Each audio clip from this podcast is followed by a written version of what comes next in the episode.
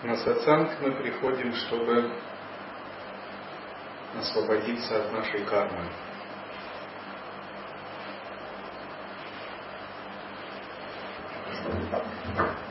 Карма ждет нас, она стережет нас, она поджидает нас. Она только и ждет, пока мы обратим на нее внимание и начнем действовать, делать, ставить цели она уже давно внутри нас ожидает. Ее задача убедить нас, что нам надо что-то делать, что нам нужно много сделать, что мы несовершенны, что есть много-много условий для нашего счастья.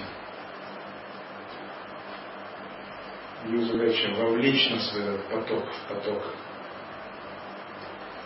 Карма это определенная такая сила иллюзий, махамай. Она уже есть в тонких каналах. Тело это карма, пять пран, самана прана, вообще это карма все. То есть все это состоит из кармы. Мы сами это и есть такое воплощение кармы.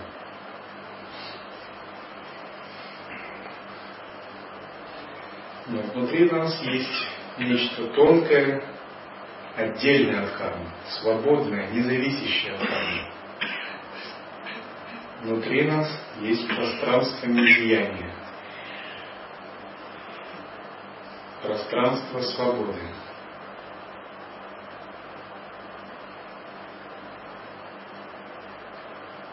Нужно обнаружить это пространство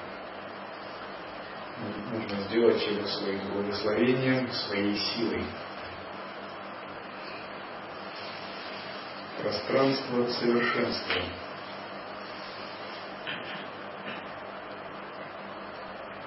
Для этого надо завершить все сансарные дела прямо сейчас. Если вы примете решение такое, то мне ничего не надо больше делать в сансаре прямо сейчас я принимаю такое решение. Я все уже сделал.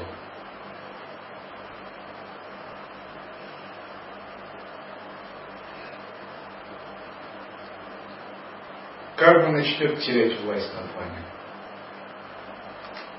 Именно ваши желания, ваши проекции тянут вас в будущее, уводят вас от настоящего. Тогда вы снова увлекаетесь в эту бесконечную гонку. Если вы примете решение такое, я все уже сделал, я все уже завершил, я собрал все условия, чтобы быть совершенным. Я не ставлю никаких условий для своего счастья, для своего совершенства.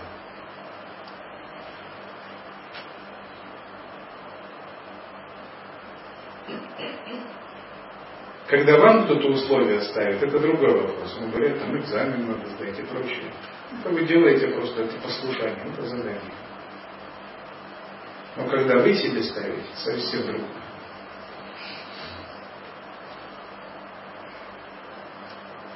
Если вы себе ставите, это ваша проблема. Значит, кто-то ставит, это не ваша проблема.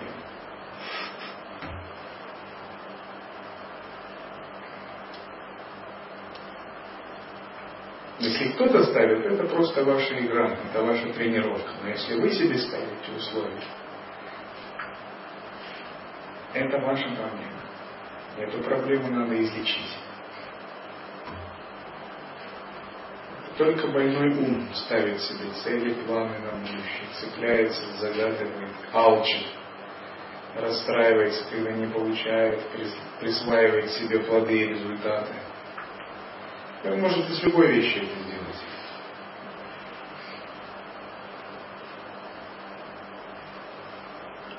Из отношений, из кельи, строительства, из служения, из пути просветления, из путешествия в Индию. Ему только дай все равно что. Он по привычке сделает это.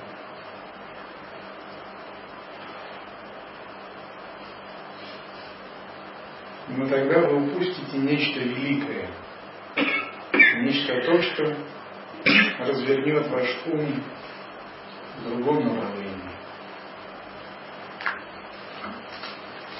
Тогда вы упустите удовлетворенность. А эта удовлетворенность есть путь божественный.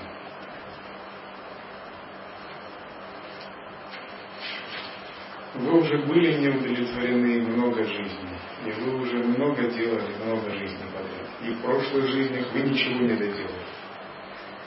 Вы умирали так, ничего не завершив. Кто-то умирал, не завершив семейные дела. Кто-то умирал, не завершив политические дела. Кто-то умирал, не завершив бизнес. А кто-то умирал, не завершив свою садхану. Вам надо сказать, сколько же это будет продолжаться, когда же это завершится. Кто-то умирал, не успев пробудить кундалини, очистить все чакры, пройти все тхьяны, сделать все визуализации, начитать все мантры, пройти все ритуалы. Потому что в этом мире действует Махакала, время. Его невозможно одолеть действием. Это очень великий соперник. Делатель ему не соперник. Делатель, он побеждает делателя одним щелчком. И все. Для Махакалы делатель это не соперник. Его можно одолеть только одним способом. Периодом, не деянием, не деланием. Великим благословением, которое приходит в результате недеяния.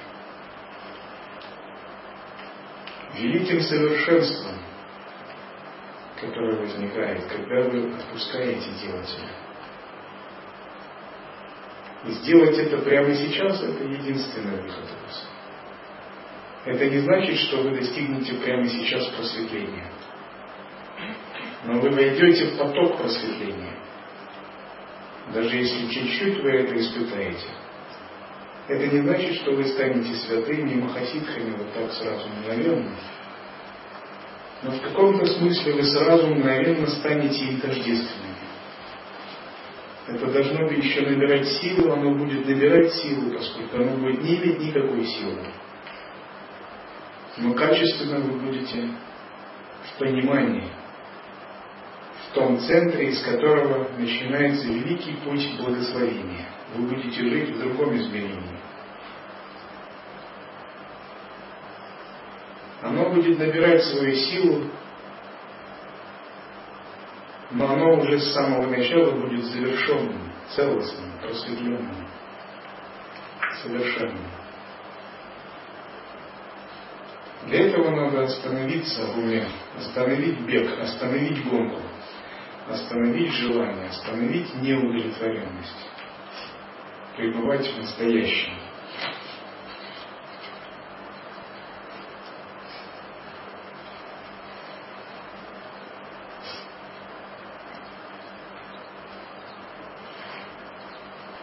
Смирение, скромность монаха – она проистекает не из его успехов в морали и этике. Она проистекает в первую очередь из его понимания. Понимания принципа недвойственности, естественного состояния.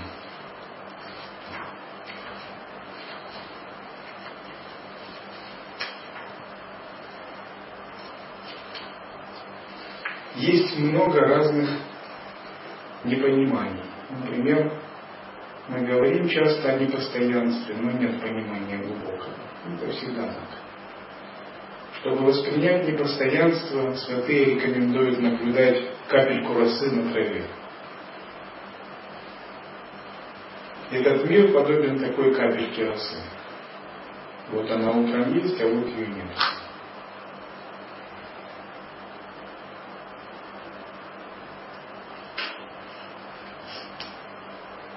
Бывает непонимание в отношении закона кармы, того, что причина идет за следствием. Чтобы понять причину и следствие, надо наблюдать семена и плоды. Допустим, если вы сажаете розы, никогда не будет так, что посадили розы, а выросла гречка. И вырастут именно розы. Если все условия созрели, они вырастут. Семена дают плоды. Это карма, это закон кармы. Что закладываете в свое сознание, чему поклоняетесь, на что настраиваетесь, то и проявляется. Причина дает следствие. Все ваши хорошие мысли принесут плоды. Все ваши нечистые мысли тоже принесут плоды.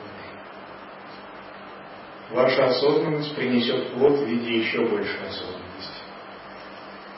Омрачения принесут плод в виде омрачений. Это закон кармы. Бывает невидение в отношении того, как ум соотносится с внешними объектами восприятия, с внешним миром. Но когда нет понимания, что такое мир, это проявление сознания, что такое все это одно, или что это иллюзия. Чтобы это непонимание устранить, рекомендовано наблюдать сновидение, вспоминать сновидение и проводить аналоги, аналогии. Например, когда вы видите сновидение, то сновидение вы как сновидец. Дом, который вам видится, и люди имеют одну природу. Это умственная природа. Если ваш ум сгенерировал тело в сновидении других людей и дом, все это не разные субстанции, это все одна субстанция. Все состоит из одной, основической субстанции. И легко понять, что в сновидении мир есть проявление ума. И надо вот это понимание перенести в этот мир. Здесь то же самое.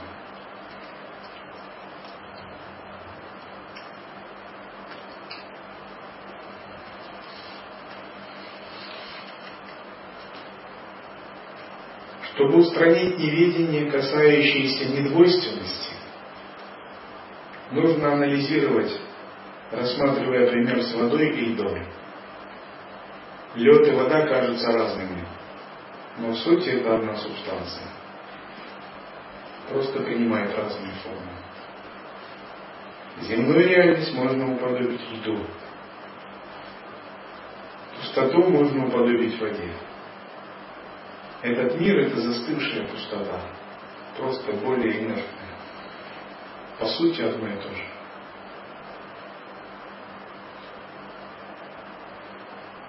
Чтобы понять изначальное совершенство, можно анализировать перо павлина. Перо павлина никто не раскрашивает, никто не рисует на хвостах у павлинов, чтобы они были такими красивыми. Никакие художники не приглашаются. Они естественно совершенны. Таким же образом, ваша изначальная природа естественно совершенна. Чтобы понять принцип незапятнанности ума, неокрашиваемости ума, рекомендуется размышлять над хрусталем, куском хрусталя. Если вы поставите хрустальную вазу на зеленый ковер или на красный ковер, то хрусталь, конечно, примет окраску. Будет казаться, будто он красный или зеленый. Но на самом деле, если вы уберете эти ковры, хрусталь будет тем же самым. Его не надо будет протирать мыть, он не запачкался, не запятнался. Даже когда кажется, будто он стал зеленым или красным, он всегда чист. Это просто как бы такая иллюзия некая, восприятие.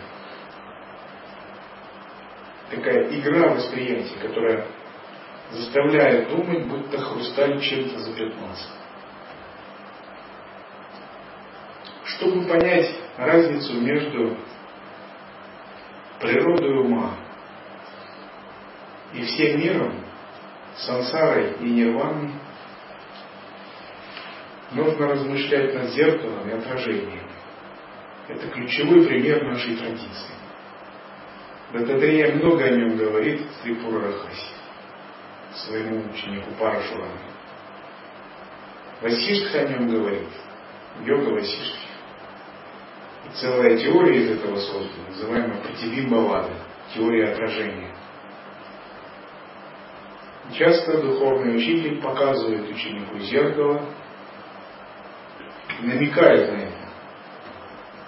Указывая на то, что надо различать поверхность зеркала с его отражающей способностью от отражений. Когда мы это понимаем, мы учимся различать, что понимая, что отражение и зеркало это разные вещи. И здесь есть зеркало, как поверхность, способность зеркала отражать, как свойство, и сами отражения, то есть предметы. Предметы многообразные, могут увлечь но все они нереальны. Все они находятся на поверхности зеркала являются просто его функцией, его способностью, а сами не существуют. А если, например, собака увидит в зеркале другую собаку, она не зная этого, просто будет лаять на другую собаку. Перепутав отражение с реальностью. Нам надо отделить зеркало от отражения и утвердиться в зеркале. И это зеркало – это не ум. Этот не ум есть путь божественный, путь к благословению Бхагавана Дататрея. Многие считают, что не ум – это просветление. Я бы так не сказал. У таких людей просто очень слабое понятие о просветлении. Просветление начинается с неума, но оно и не заканчивается. Я бы сказал, не ум это просто раса, вкус его, но просветление приходит гораздо позже. Я бы сказал, дзен это кэнсё, небольшое переживание. Лай-йоги это раса или быстротечная самадхи. Потому что тогда Каждый, кто испытал в Махашанте два часа хорошую медитацию, мог бы считать себя просветленным. Почему-то это так не происходит. Не ум это дверь, но это не цель еще. Не ум это точка, откуда вы стартуете, но это не конечная площадь прибытия. Учение лай-йоги говорит о гораздо большем. Оно ведет туда, куда другие учения боятся даже говорить. Оно ведет к божественному за пределы божественного. Наша цель не просто стать просветленными. Наша цель реализовать полноту сил просветления, как Джняна Шакти, Сватантри, Ичка, Айшварья, Крия, стать божествами, которые играют этими силами.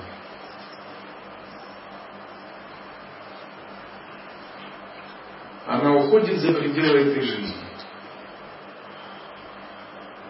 Скажем так, просветление это еще человеческое. А боги не медитируют для просветления. Оно им не надо, они давно просветлены. Боги играют силами, они уже проявляют само божество, они являются божественными. Просветление нужно людям, потому что люди очень заморочены умом. Люди очень далеки от божественного из-за ума.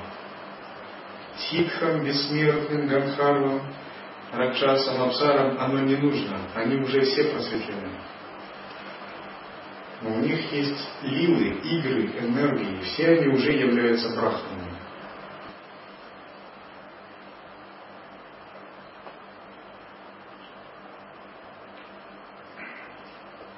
их как бы для себя уже не существует.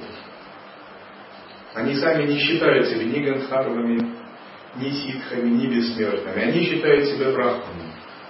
Но мы, люди, разделяем их. И нам кажется, будто они отдельные существа, отдельные личности со своими кармами и лилами. Мы не понимаем их недвойственную природу. Например, на конгрессе Адвайты люди смотрят на учителей и говорят, а, это этот учитель, а это другой, а это третий. Это просто тела. Все это брахма. пришел в телах учителей. Но часто практикующие обсуждают так. У этого учителя такая свита, а у этого такие ученики. А это вот такое санхати, а это дает такие лишь. А это вот такой большой красивый зонтик. Для вас учителя есть как личность. Для самих учителей их нет как личность. Но есть энергии, определенные энергии, которые связаны с ними больше.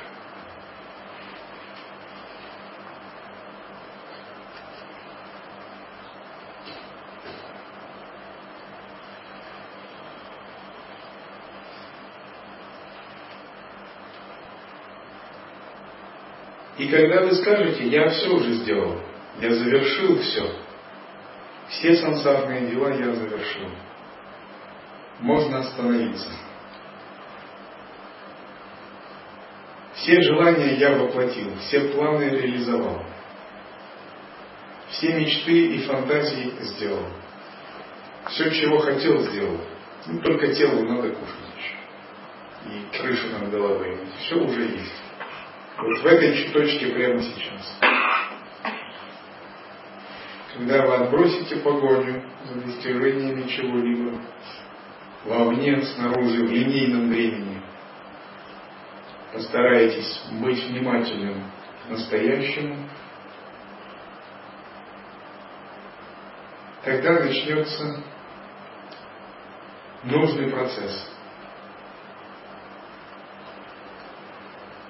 вы начнете выходить из власти кармы. Карма не сможет вас поймать. Она будет кусать локти, и будет очень обидно, что вы ушли от нее. Ей придется вам покориться. Она не сможет вам диктовать свои условия.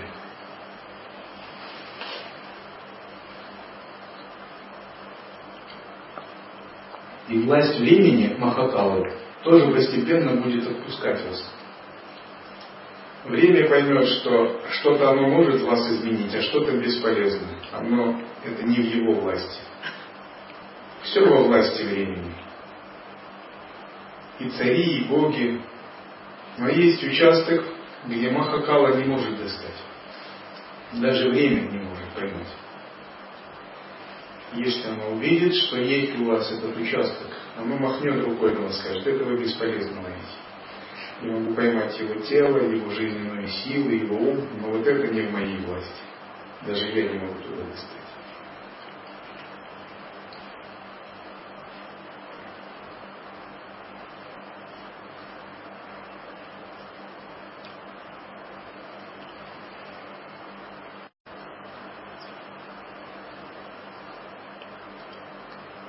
Когда вы завершили все свои стремления, все свои желания, это не значит, вы перекрыли себе жизненную силу, жизненную энергию, запретили ей проявляться. Жизненная сила, прана любит двигаться, любит играть, пусть он играет в соответствии с тем, что происходит. Это значит, вы нашли некую точку, которая свободна от всего этого, в которой вы совершенны. Совершенно без нужды в очищении, в достижении, в совершенствовании чего-либо. Даже если она очень слабо видна, вам надо обнаружить эту точку. Вам надо сделать ее своей безопорной опорой.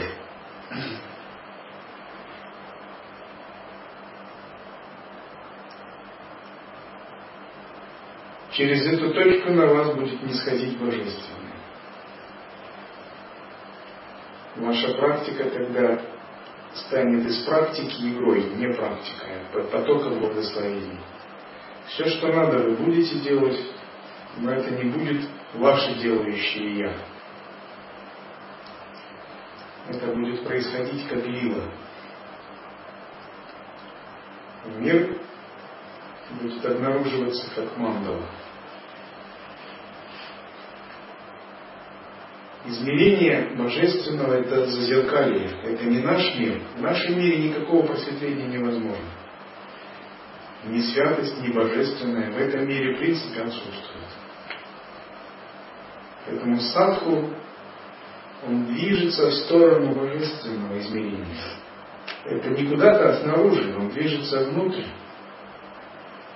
Это не есть какая-то география или астральные миры. Это измерение глубокой осознанности. Из кармы в лилу, из ограниченного мира в мандалу чистого видения. Из алчащего делателя, гоняющегося за плодами, в игрока в недеянии. Вот куда движется садху.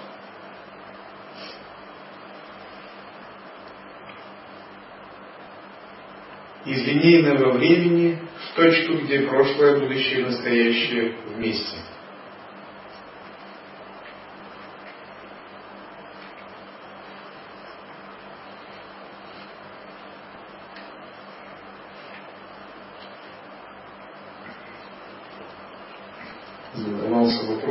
чем отличается транс, чем отличается самадхи, чем созерцание отличается от транса. Транс – это поглощенность объектом каким-либо, бхавой. Это медитативная поглощенность, тхьяна. Все тхьяны – это трансовое состояние. Для тренировки ума они полезны, и обладать этой способностью это хорошо. Но они не являются самоцелью, искомым состоянием. Если ум какого-либо практикующего заклинивает над хьяни, и он глубоко в нее погружается и затем перерождается, он может стать каким-либо божеством в астральном мире находиться в радостном состоянии поглощения. Это подобно тому, как мужчина и женщина поглощены любовью друг к другу. И пока она длится, они в таких очень глубоких отношениях, они ничего не замечают, кроме друг друга. А потом это раз разрушилось, и они в шоке. Ничего не понимают, депрессия. Они потеряли какой-то мир, и вокруг мрак какой-то вообще. Таким же образом часто боги, поглощенные тхьяной, находятся в таких состояниях. Но святые говорят, как стрела, которая летит, пока не закончит свой полет. Рано или поздно эта стрела падает. То есть трансовые состояния исчезают и возвращаются обычные мирские состояния.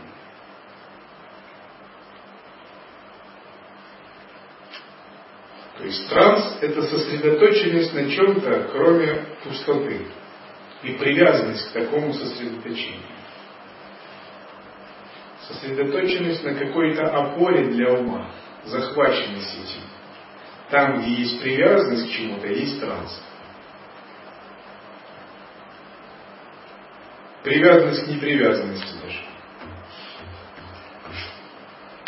Любая захваченность похожа на транс. Неким состоянием, некой бхавой. Созерцание отличается от транса тем, что здесь нет поглощенности чем-то конкретным. Это безопорное, распахнутое состояние, и оно адекватно.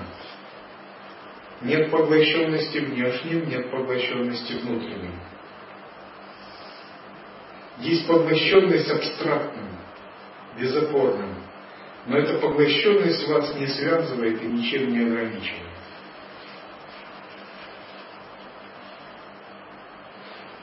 Допустим, у вас есть какое-то переживание, и вы глубоко вошли в него, так что ничего не замечаете вокруг. Это наподобие транса. А если у вас глубокое созерцание есть, то вы в созерцании все замечаете, вы интегрированы, вы целостны. Вы всегда адекватны. Транс это неадеквация. Знаете, да, люди есть транс. Шаманы это что-то такое необычное. Берем человек в трансе, что-то с ним такое. Но человек в транс вошел. Но сахадж самадхи это не трансовое состояние. Оно очень адекватное. Потому что оно в настоящем. Оно нигде не зафиксировано, ни на чем не сконцентрировано конкретно. Поэтому оно все в себя включает. Но оно очень глубоко, глубокое. Так же глубоко, как трансовое состояние. В трансовое состояние могут легко войти некоторые люди. Мы видели в Индии на Кумхамеле девушки и женщины Индии, которые танцевали просто под Баджан Ради Ради. И они кружатся, кружатся, и у них головы так уже идут, и все, они уже где-то там. А, все такие. Элемент ветра, эмоции, чуть-чуть больше энергии, все, они уже там. Это такая национальная черта. Там даже какой-нибудь серьезный бизнесмен или полицейский что-то разговаривает на свадьбе у дочери, что-то ему сказали радостно, и он уже начинает танцевать посреди улицы.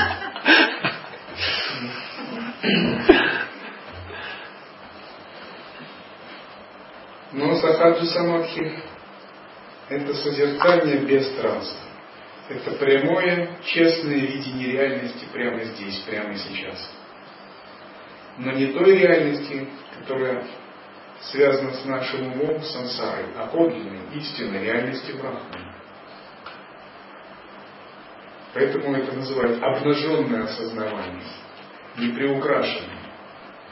Все фикции ума уходят, все интерпретации ума уходят, все воображения и мечты. Вы прямо смотрите в глаза реальности. А ватхана скажем так, транс это тхьяна. Нирвикальпа самадхи – это поглощенность пустотой, медитация на пустоту. Это уже не тхьяна. А выход за пределы тхьян – высшие уровни тхьян. А самадж, сахаджи самадхи – это и не тхьяна, и не нирвикальпа самадхи, а пребывание в естественном, в настоящем. Когда Пространство недеяния здесь. Пространство безделателя сейчас. Когда безопорное состояние – это ваша сердцевина здесь, сейчас. Вы в нем осознаны, адекватны. Нет трансов, но есть глубокая поглощенность. И эта поглощенность распахнута, играющая естественная. В ней нет сужения ума, избыточного усилия, фиксации, привязанности к чему-либо. Бывает во время созерцания медитации начинается переживание ананды, блаженства. Вы можете входить в транс, держать за ананду. Это может быть. Ананда может быть очень сильной так, что человек не видит ни дня, ни ночи. Есть разные бхакты в Индии, которые начинают танцевать сразу. Айгол! И все. И чуть-чуть баджан Гердан он уже упал и в пыль катается. Но другие вайшнавские ачари говорят, вы поаккуратнее с этим человеком. Не так уже он свят. Это просто ананда. Они знают, что они говорят. Этот человек еще не пришел, не прошел испытание Анандой. В каком-то смысле он тонко себе потакает. Да, он велик, он оставил мир, он забыл, он сошел, сошел с ума для Бога. Но он еще не обрел равновесие, он еще не прошел врата Ананды и не пошел дальше. Надо пройти врата Ананды. Уже на уровне Ананды вы, скажем так, сойдете с ума для Бога, в хорошем смысле. Но вы должны сделать это трезво. Не сойти с ума, а просто быть вне ума. Уже на уровне Аманды начинается великая вайрагия, отрешение. Если у тебя внутри такая радость, что тебе надо? Тебе ни золото, ни мужчины, ни женщины не интересуют. Ты сам по себе счастлив, 24 часа в сутки можешь танцевать от счастья.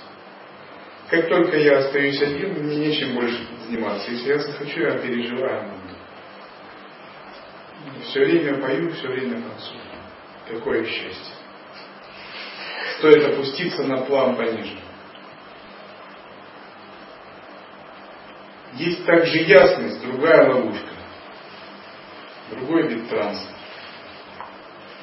Это знание обо всем, очень ясное знание. И это знание так увлекает, что вам ничего не нужно. А знание ради знания, понимание ради понимания. Тайны движения звезд и планет, тайны прошлых цивилизаций и будущего, сценарий всего человечества, тайны других миров и людей, и все это не на уровне ума, ума а интуитивно, через тонкое тело, через ясновидение, яснознание, через тонкое понимание, где есть ум, который очень хорошо все схватывает, различает. Взглянув на травинку, увидеть все будущее человечества все прошлое Вселенной. Мгновенно развернуть всю эту структуру, как это из Брахмы изошло. Через один камень познать все татвы за десятые, сотые доли секунды. Великий ум и великая ясность. И такой человек, он просто находится в божественном страхе, благоговении, того, что ему открывается. Он не может просто от этого освободиться.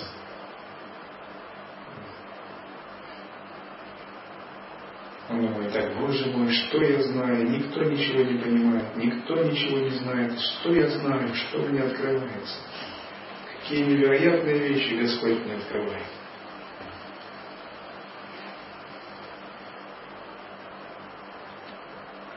Есть еще один вид такой поглощенности, это пустотность, пустота. Когда проходит блаженство, и вы проходите испытание ясностью, возникает пустота. Она открывается, как безграничная черная гора. И в ней все заканчивается. Вы понимаете, что все, что до этого было, это были игрушки. А вот сейчас начинается настоящая практика. И в ней все уравнивается божественное и демоническое, человеческое и нечеловеческое, прошлое и будущее, жизнь и смерть, все это вообще перестает иметь значение. Имя, форма – это все как детский лепет становится. Пустота вне формы – вот что настоящее вы чувствуете. Вот куда следует идти. Это очень притягательное состояние пространства, пространства, которому нет конца это жизнь в бесконечности. Конечные вещи закончились. Ни одной конечной вещи нет. Все бесконечное. Чего бы вы ни коснулись, ничто не имеет ни начала, ни конца. Пустота – это фактор бесконечности. В пустоте все вещи находятся в тонком, непроявленном, семенном, зародышевом состоянии. Из нее в этом состоянии Вселенная как пузыри выдувается каждую секунду и растворяется. Все бесконечно.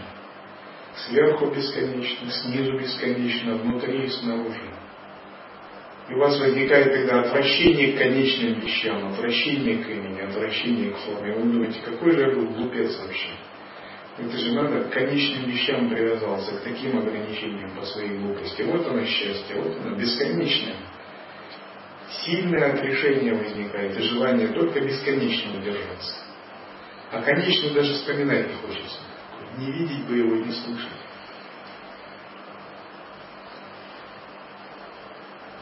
Ни слов, ни книг, ни учений, ни действий, ни людей, ни землю, ни элементы. И хочется застыть. Состояние это правильное, неплохое, но в нем есть изъян. Хочется в нем остаться, застыть. стать статичным, так остановиться и привязаться, прицепиться, какие-то блоки сознания сделать, ограничения, чтобы тебя ни, ничто не затронуло. И вот когда есть такое цепляние, появляется очень тонкая надежда, очень тонкий страх. Надежда, буду всегда его держаться. Страх, как бы ничто не повредило я. И блоки, блоки идут тонкие. Это последнее цепляние за пустоту, за непроявленное, за бесконечность. Поэтому многие говорят, надо пройти. Мимо этой черной пасти, мимо этой черной дыры. Остаться на грани, чтобы уметь играть, потому что тот, кто поглотится этой черной дырой, потеряется в ней навсегда. Его трудно будет вытащить даже в следующей кальпе. Но его потенциал в виде игры, в виде джняна шахти, сватантри и прочих не будет проявлен. И он не обретет той зрелости, которая есть у великих, у святых, у богов, у ситхов. Поэтому многие святые в высших мирах занимаются своего рода миссионерством. Они входят в эту пустоту и ищут там умы, которые застряли в бесконечности и соблазняют их. Наоборот, мы стремимся не рождаться, они их соблазняют родиться. Они ничего не говорят, просто свет передают, говорят, смотри, какое сияние. Ты можешь это получить, если ты выйдешь, если покинешь это. Спасение наоборот.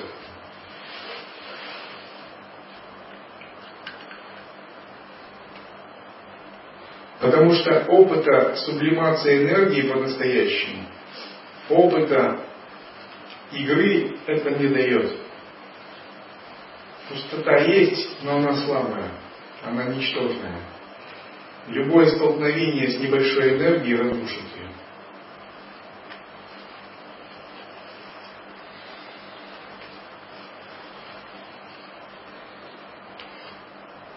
И вот трансовое состояние может вас привести к блаженству Ананде, к вивеке ясности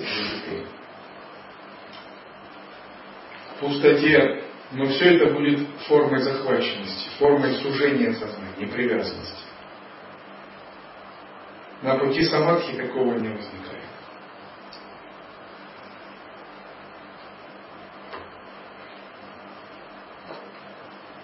Потому что в трансовых состояниях есть делатель, есть переживатель. Эго не растворено. Просто эго сузилось и вошло в какой-то тоннель реальности и создало там переживание. А если есть делатель, то есть и все остальное. То есть карма не исчезает. Она просто видоизменяется. Становится более тонкой. А сахаджи самадхи подрубает делателя под корень. Оно основано на недеянии. В трансовых состояниях есть страсть обладать, быть в каком-то переживании. Сахаджи самадхи нет самого переживателя, нет самого обладателя. Поэтому любые цепляния. Там есть все. Есть и ананда, и пустота, и нерум. Оно содержит все, что дает трансовое состояние, что дает савикальпа, нирвикальпа, самадхи. Сам сахаджа все содержит. Как следы маленьких животных может поместиться в следе слона, так и сахаджа самадхи все другие виды содержат. Если есть большая матрешка, вы откроете внутри большой матрешки поменьше матрешка. И еще меньше. И сахаджа самадхи это большая матрешка. Матрешка поменьше это нирвикальпа самадхи. Еще поменьше матрешка это савикальпа самадхи. И трансовое состояние тхьяны еще поменьше матрешка.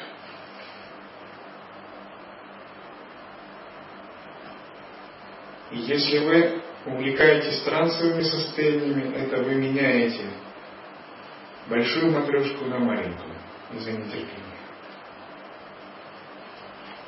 Вы думаете, побыстрее какую-нибудь матрешку получить, хотя бы какой-нибудь, а большая ладно. Большой матрешкой не так-то легко овладеть. Тут много-много неясностей бывает. Но это стоит того. Вы получаете главный приз. И он содержит все остальные. Научиться дольше. За самые большие вещи нужно больше, самая большая цена. Гуру в лекции неоднократно говорил, что у каждого есть практикующего сам йога уровень сбивающей праны, который может сбить осознавание. У каждого это количество единиц э, свое. И получается так, что даже у ситхов, даже у богов есть своя уровень сам-йоги, сбивающей праны. Когда получается даже у брахмы есть определенный уровень сбивающей праны, когда его можно сбить его просветление, его осознавание. Да. Так это? Да. Есть другие более великие брахмы которые этих брахм могут разрушить, уничтожить. Так. Получается, что даже просветление, оно не постоянно. Нет, просветление постоянно. Энергия не постоянна. Как для первых, так и для вторых брахм не существует понятия «я брахма» и прочее. Это один парабрахма. Брахман, брахма – это не есть существо отдельное. Брахма осознает себя как вара Брахма. Просто у него функция, шахти его разворачивается так. Он не имеет понятия «я Брахма». Понятно? А вот его энергия, его функция может меняться. Она может развиваться или разрушаться. Поэтому Брахма тоже смертен.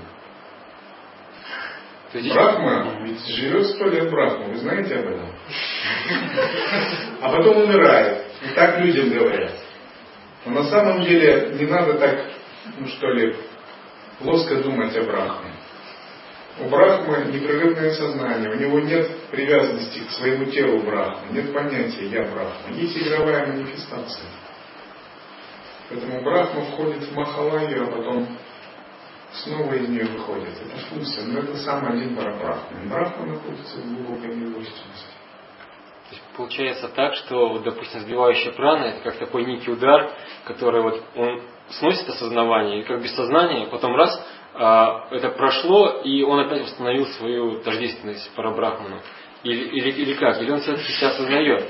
То есть он выбивает все-таки из этого состояния, и потом он как бы, ну как человек идет, ему кирпич упал, он раз, потерял сознание, потом через два часа раз стал уже сознание. Да, то есть получается так и здесь. В отличие от человека, Брахман осознает себя. То есть даже когда он не он... теряет своей тождественности, идентичности Парабрахмана. Именно поэтому он обладает такими силами творения. Он может творить его санкальпа, творить Вселенную.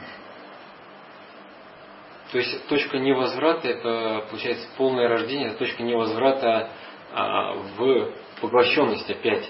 А, ну, сансарная поглощенность, ну, отклонение от осознавания или все-таки. Да, это точка? точка невозврата. Это точка невозврата. Полное рождение. 24 часа круг это когда замыкается.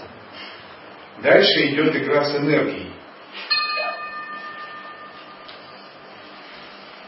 То, что вы обретаете рождение, это говорит, что вы реализовываете свое тождество с абсолютным сознанием. Но в плане энергии вы можете иметь маленькую энергию, сикха может иметь большую энергию, Дева может иметь еще больше умопомрачительную энергию, а Брахма просто нам трудно это оценить, его масштабы энергии.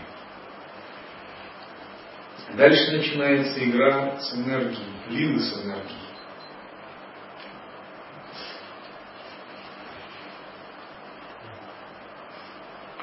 Вот если вы проанализируете семь ачар, да, Веда чара, Вайшнава чара, помните, да?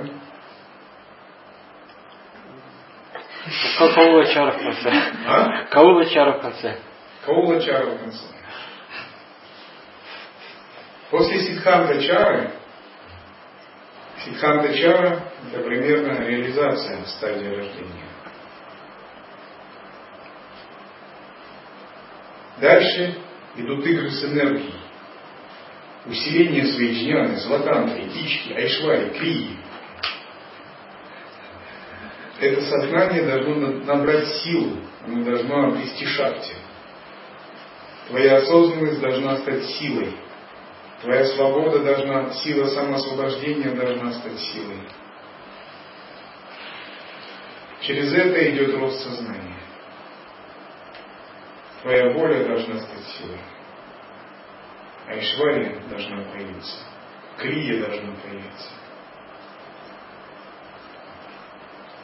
И вот эти разделения, вот эти очары, они бывают как школы, бывают как традиции, но это в принципе ступени созревания сознания.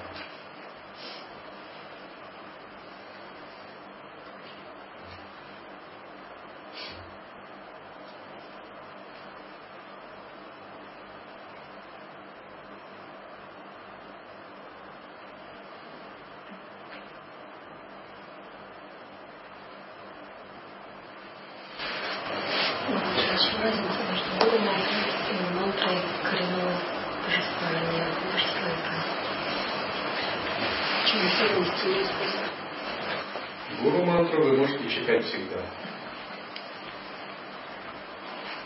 Так же, как семенную мантру.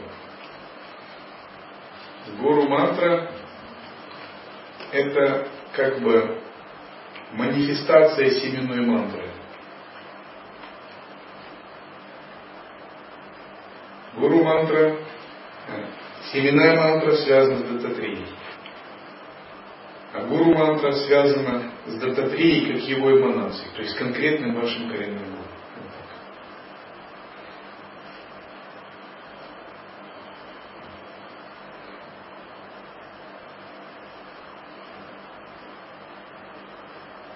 Читайте их не разделяя. Однако, когда вы делаете практику иллюзорного тела, читайте себе на Когда вы делаете бесформенные практики, практики осознавания, читайте Гуру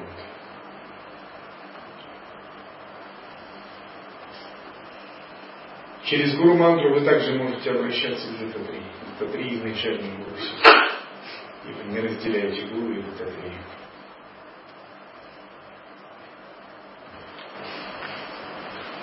Скажите, вот э, в Драшта йоге как бы ну, все наблюдается, что происходит, но сам наблюдатель никак не исследуется. Ну, как бы за счет чего здесь ну, происходит э, ну, как бы осознанность увеличивается, раскрывается, и вообще за счет чего осознанность э, раскрывается, только за счет убирания мыслей, концепций, идей, какой-то я или еще что-то новое. В Драшта-йоге наша задача отделить наблюдателя от наблюдаемого, зародить наблюдателя. Он возникает сам без исследования. В драшта-йоге, чем хороша драшта-йога, она позволяет вам из делать, делателя стать наблюдателем. Изменить поток вашей энергии, вашего сознания. Ум все время привык что-то делать, он все время загадывает, планирует, делает, устремляется. А драшта йога это некуда ему деваться, ему просто надо наблюдать. Когда вы много наблюдаете, вот эта наблюдающая сила у вас, сакши, свидетельствующая осознавание, усиливается. И вы теперь примерно понимаете, что такое быть не делателем, наблюдателем.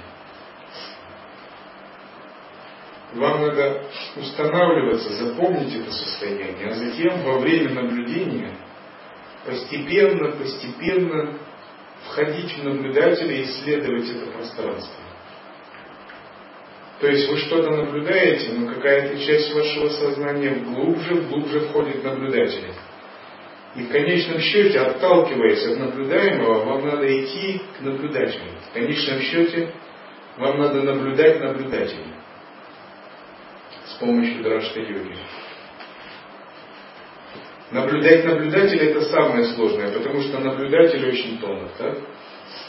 Наблюдать за деревьями, за муравьями, за облаками, за внешними вещами гораздо легче.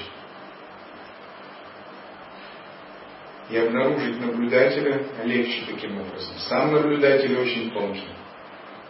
Иногда вы будете путать, кто наблюдает и где наблюдатель, кто наблюдает наблюдателя? Вы все время будете сталкиваться с таким, что как только вы пытаетесь поднаблюдать наблюдателя, вы задаете вопрос, если я наблюдаю наблюдателя, то я тоже наблюдатель. Значит, не этого наблюдателя надо наблюдать. И как только я пытаюсь этого наблюдателя наблюдать, я обнаружу, что я снова наблюдатель, наблюдаю этого наблюдателя, и мне же его надо тогда наблюдать. Раз я его заметил, значит я дистанцировался от него. Значит я снова отделил себя от него, он выступил в роли наблюдаемого объекта, а я в роли наблюдаемого субъекта, наблюдающего субъекта, а мне же его надо наблюдать. Когда у вас появляется целая вереница наблюдателей, наблюдателей А, Б, С, Д, и вы понимаете тогда, что наблюдатель это есть нечто такое выстроенное в каком-то иерархическом порядке. Есть наблюдатель 1, 2, 3, 4. И вот это уже начинается вечера, исследование наблюдателя. И тогда вы утончаете, утончаете процесс наблюдателя. Одного наблюдателя оставили, второй появился, второго наблюдателя оставили. И вы видите, что процессы тхьян здесь проходятся. Первый наблюдатель блаженный всегда. У второго блаженство поменьше, но больше глубины. У третьего вообще блаженства нет, но есть тонкая ясность и покой. Когда вы пытаетесь наблюдать четвертого наблюдателя, дыхание остановится. А пятый наблюдатель это бесформенность. Ум как пространство. А шестой наблюдатель, понятие пространства ушло, но сознание осталось. Ум как бесконечный дух. Шестая тхьяна. Седьмой наблюдатель, сознание даже оставляется, даже нет ни пространства, ни сознания. Есть бесконечность, но вас там нет. Седьмой наблюдатель – это очень хорошо. Восьмой наблюдатель – это полное ничто. Вот так делается вечера, если вы занимаетесь махашанти медитацией. Но в дражта-йоге вы отталкиваетесь от внешних объектов. Внешние объекты дают вам энергию шахте, не засыпать, не утомляться. И одновременно идете внутрь и исследуете наблюдателя.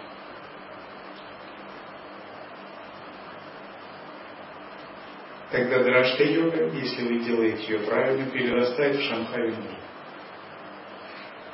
Вы идете вглубь, вглубь, вглубь, еще глубже. Но ваши глаза видят, ваши уши слышат. Вот понятийный ум немножко он воспринимает, чувства насыщаются. Но поскольку вы идете вглубь, ум распахивается больше, больше, больше. И когда вы доходите до глубокой точки, вот эта распахнутость начинает снова объединять вас с наблюдаемым. Внутреннее начинает смешиваться с внешним. И вы уже не просто наблюдаете глазами, умом, а вы пребываете в интеграции.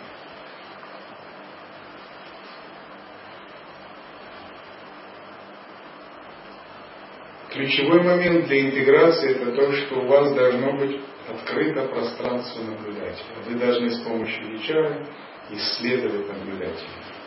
Раскрыть его как пространство. И интегрируется именно пространство недеяния. Ум не может интегрироваться. Поэтому, кто не раскрыл это пространство, для него сами разговоры об интеграции это пустой звук. Интеграция наступает после открытия пространства недеяния. Это Шамхави Мудра высшего класса.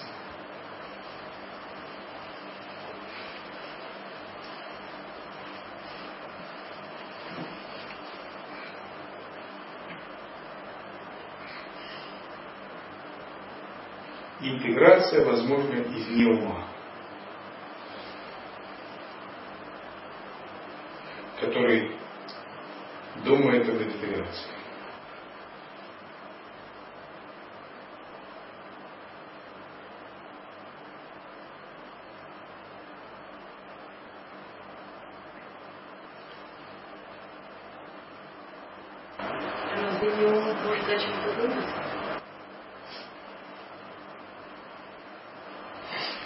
Ум может думать. не ум, не может ничего быть.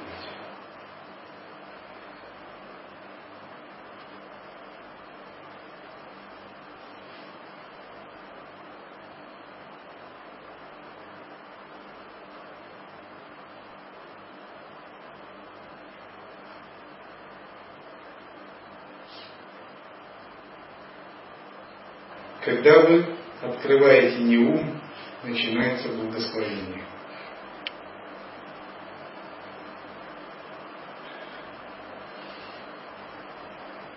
Бхагаван Дататрия там ждет вас.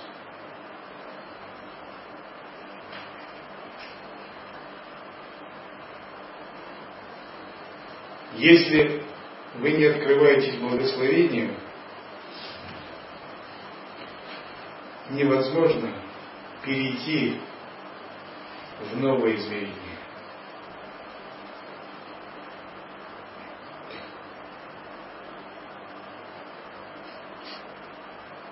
Потому что там нет вашей власти.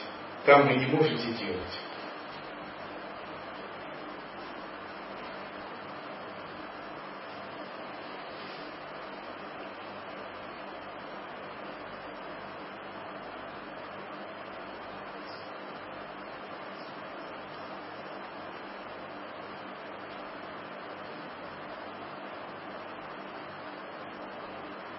Поэтому важна самоотдача, важна преданность, важна вера. Если этого не будет, вы будете просто созерцать. Вы подойдете к этой точке, но дальше не сможете даже шагу сделать. Эго устрашится. Оно скажет, я хочу еще поделать, я хочу еще получить какое-то свое счастье. Я хочу пожить для себя.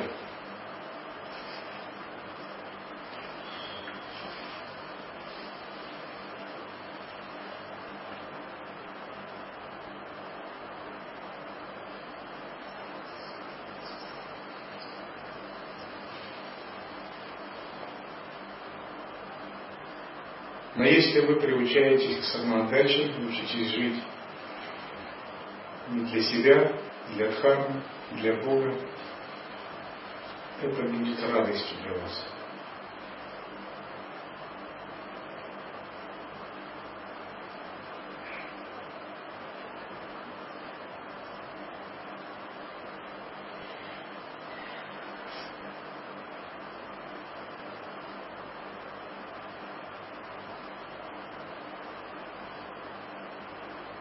Вступая на путь саньяса, на путь дхармы, надо все оставить.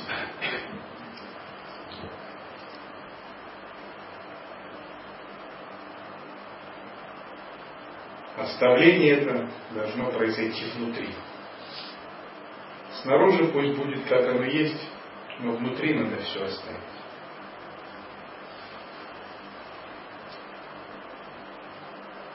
Потому что тот, кто крутит любовные треугольники с Богом, останется сам без благословения Божества.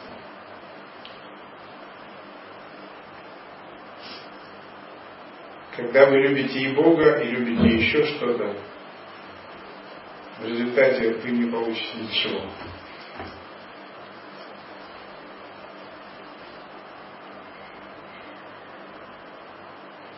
Шри Пунджаджи так еще говорил.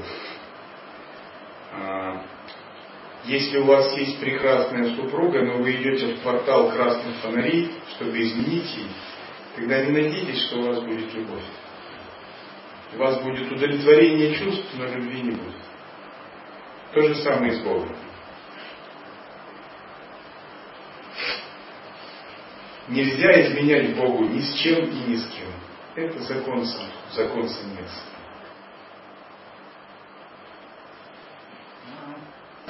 Так если все Бог, как ты можешь его изменить? Это невозможно, в принципе.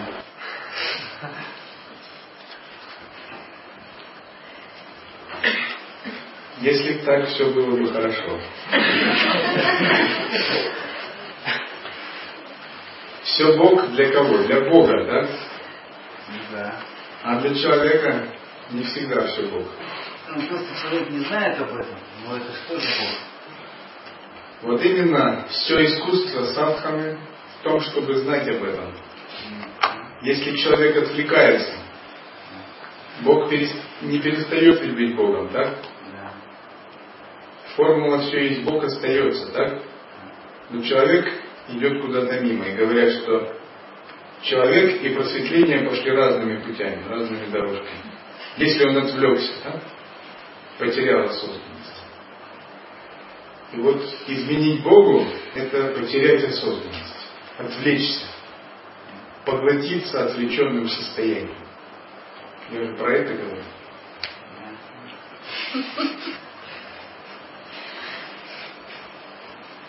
Потерять осознанность означает, что вы медитируете на что-то другое. Ну, например, вы медитируете на свои чувства, на свои желания, на свое эго, на другого человека, ну, на что угодно, на концепции, на что угодно. Вы этому отдаете свою душу и идете по этому пути. То есть вы отвлеклись, вы стали делателем, перестали играть. Вы утратили вилу и вошли в карму, в причины следствия. Вы покинули место настоящего и вошли в прошлое и будущее.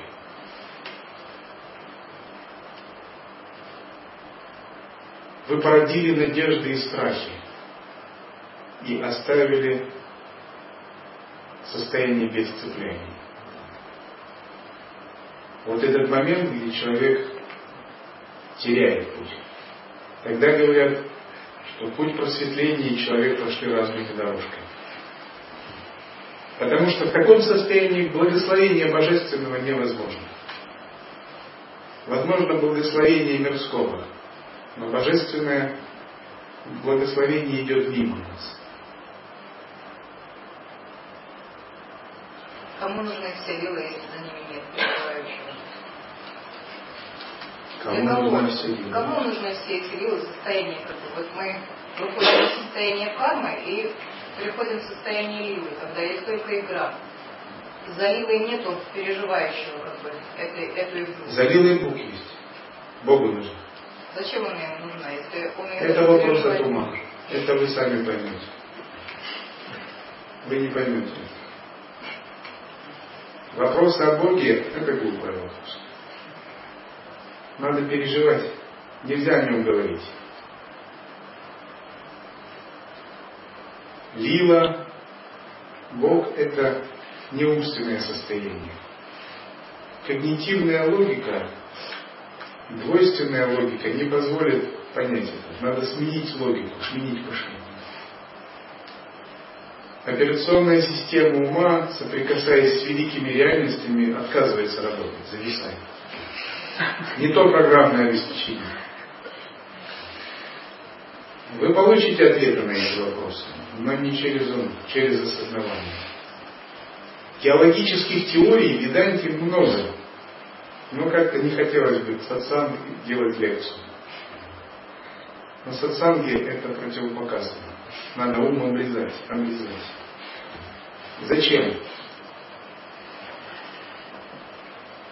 Когда ответите, кого рожает бесплодная женщина, я вам отвечу зачем. Когда, когда ответите, почему обезьяна кушает камни, я вам скажу. Но пока нет, не ответите, я тоже не отвечу. Не потому что не хочу, или я такой человек упертый.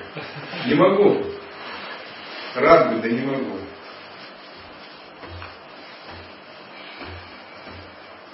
Вам надо загрузить программное обеспечение из неума.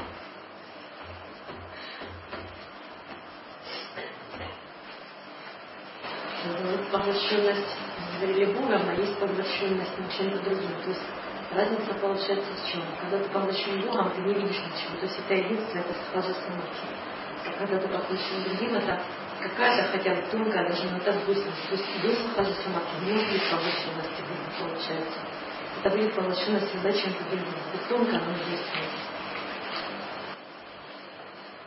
Но она может быть, почему? Просто она не нужна, такая поглощенность.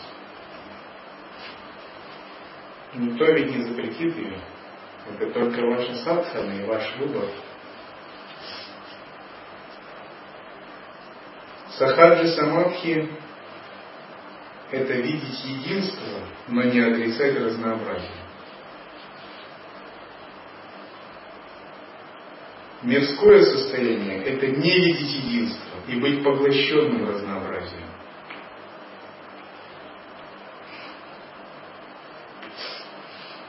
Все люди не видят единства, они поглощены разнообразием, так? Садху уходит от этого, они идут к Адвайте. Адвайта говорит о единстве, она говорит, не обращай внимания на разнообразие. Не цепляйся за разнообразие. Перестань так придавать всему этому значение, всему этому спектаклю, всей этой мишуре. Не смотри на мужчин, не смотри на женщин. Не смотри на золото, не смотри на серебро. Не смотри на нищих, не смотри на богатых.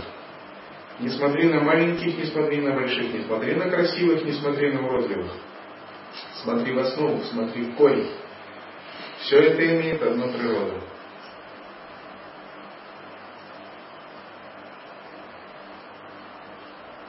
мы уходим от слепого цепляния за разнообразие. Не смотри на вкусное, не смотри на невкусное. Не смотри на глупых, не смотри на умных.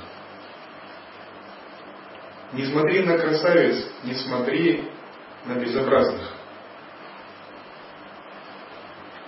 Не смотри на все это. То есть ты можешь смотреть, но не передавай этому значения. Не цепляйся за это, не считай это важным. Не смотри на старших, не смотри на младших. Не переоценивай всю эту сансару. Не переоценивай многообразие. Не смотри на воду, не смотри на землю, не смотри на огонь, не смотри на ветер. Не смотри на пространство. Ищи корень, откуда все это изошло. Не смотри на астральный мир, не смотри на миры сансара, не смотри на богов Апсар, духов, Дайкин, Видятхаров, кинаров, валакирев, видятхаров, привидений, пхутов, данавов, якшей, ракшасов, брахмаракшасов, шадхарвов, дайтев.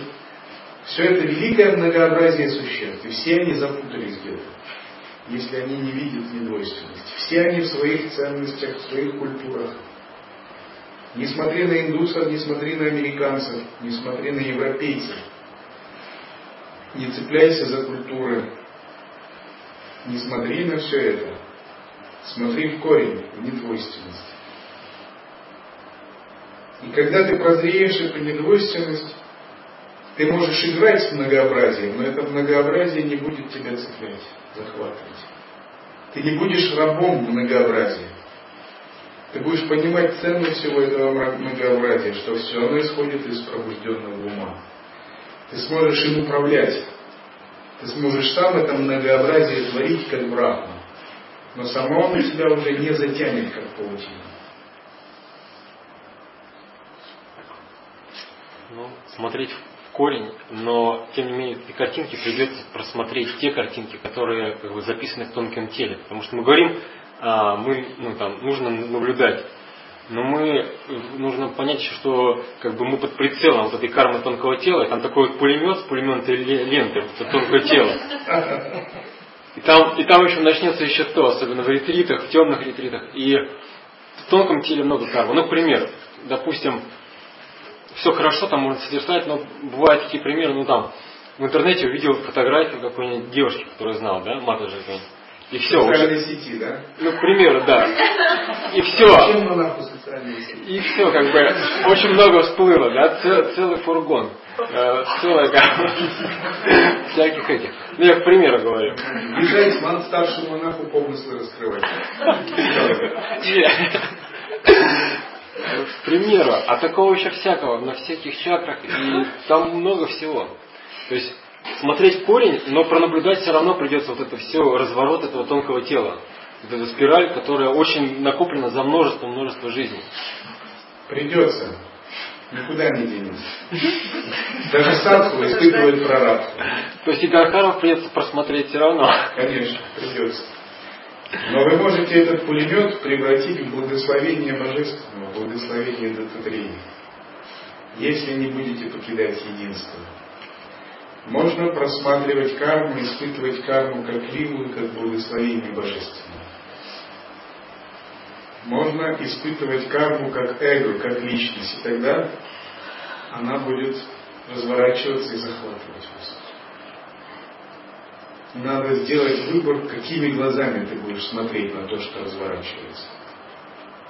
Если вы будете смотреть на это глазами сатсанга, глазами веры, самоотдачи, созерцательного недеяния, всего этого вы не увидите. Оно будет как энергия, но вы всего этого не будете видеть. Вы увидите девушку в социальной сети, но это будет Господь Джонс. Вы увидите Гандхарва, Брахмаракшаса, это тоже будет Дататрия для вас. Вы увидите рекламу, но это тоже Бхагаван Дататрия придет к вам. И вы не будете обращать внимания ни за что на все это многообразие. Оно вас не ведет в заблуждение. Оно никак на вас не скажется, не ведет в вашу заблуждение. Вы всему будете делать намасте, и чистое видение. Не существует ничего этого, когда вы созерцаете Бхагавана. Все есть его только благословение. И в вашем уме не рождается даже тени сомнений. Пусть пулемет этот строчит, сколько ему надо. Все его пули идут в пустоту. Все пули его станут цветами. Сам пулемет превратится в амриту, полную нектара, а пулеметчик обнаружится, как благословляющий Бхагаван в этот день.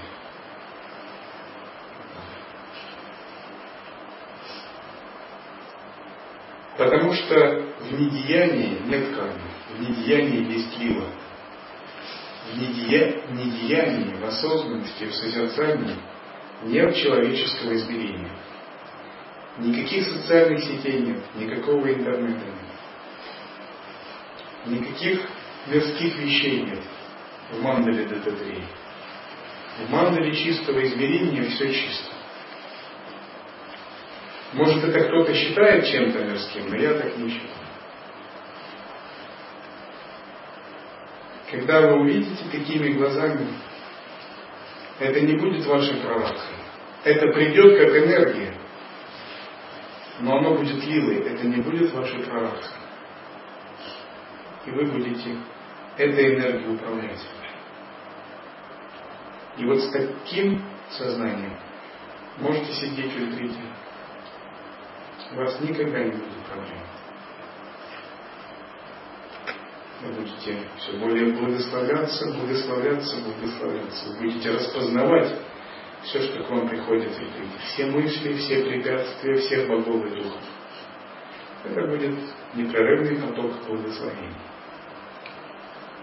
Мирных, гневных, неважно. Можно даже сказать, что вот даже это стиль дататрия, он как бы испытывает учеников, посылая им всякие препятствия, это можно сказать такая, ну, лила дататрия, вот все дататрию всегда считают именно таким. Нет никаких препятствий. Есть благословение, но ум может думать, что это препятствие. Возникла какая-то сбивающая прана, ум думает, это препятствие, это благословение.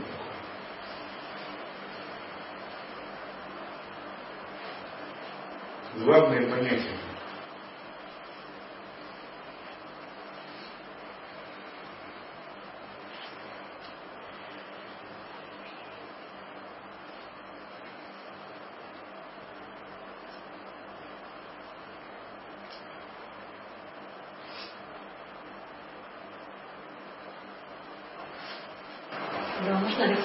самадхи пройти минуя Нирвикальпа, Все И если можно, то... Минуя? Ну да, не проходя с Нирвикальпа Нирвикальпа, прийти, или нужно все равно по ступеням, по ступеням идти. Можно, если вы поймете сердечную сущность наставлений. Упадешь ли не передачу, ваямрита упадешь читание. и пройдете до стадии рождения по 16 калам. Через санкальпу, через поддержание обнаженного осознавания, шамхали могут работать санкальпой. Если у вас есть сильная вера и умение быть внимательным, искусным в осознанности, умение играть, быть в недеянии, убирать делателя, не отвлекаться.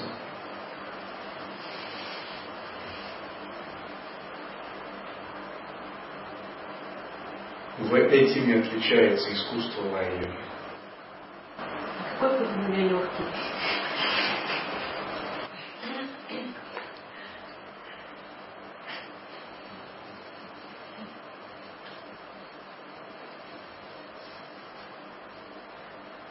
Самый легкий путь это тот, который не выбирает между легким и трудным.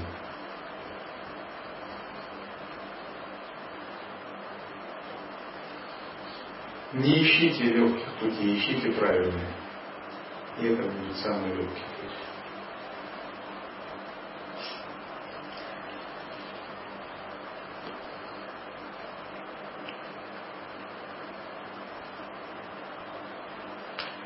Истинном пути нет ни трудного, ни легкого, поскольку это все атрибуты ума. Он просто истинный. В тот момент, когда вы проникаете в него, он вас наделяет всеми благословениями. Идите по нему с верой и преданностью.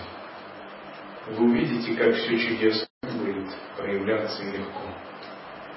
Поэтому самый легкий путь – это путь веры и преданности. Кто имеет сильную веру и преданность, идет по нему, танцуя и играя, и распевая ваджаны песни. Тяжелый путь – это путь без веры и без преданности. Тогда надо искать дополнительные резервы. Это как ехать на машине по пересеченной местности. Надо ехать значит, на первой скорости большим надрывом. Путь веры и преданности – это путь, когда вы на хорошей дороге едете на прекрасной машине. Без единой кочки.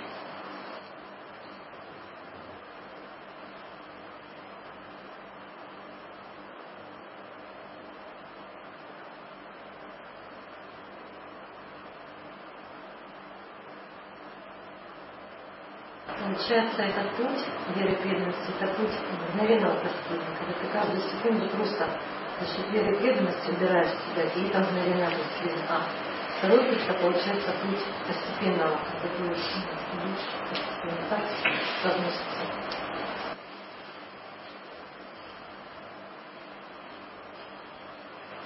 Мгновенный и постепенный, что это? Это ум. Если мы с вами будем разговаривать о мгновенном и постепенном, это будет очень постепенно.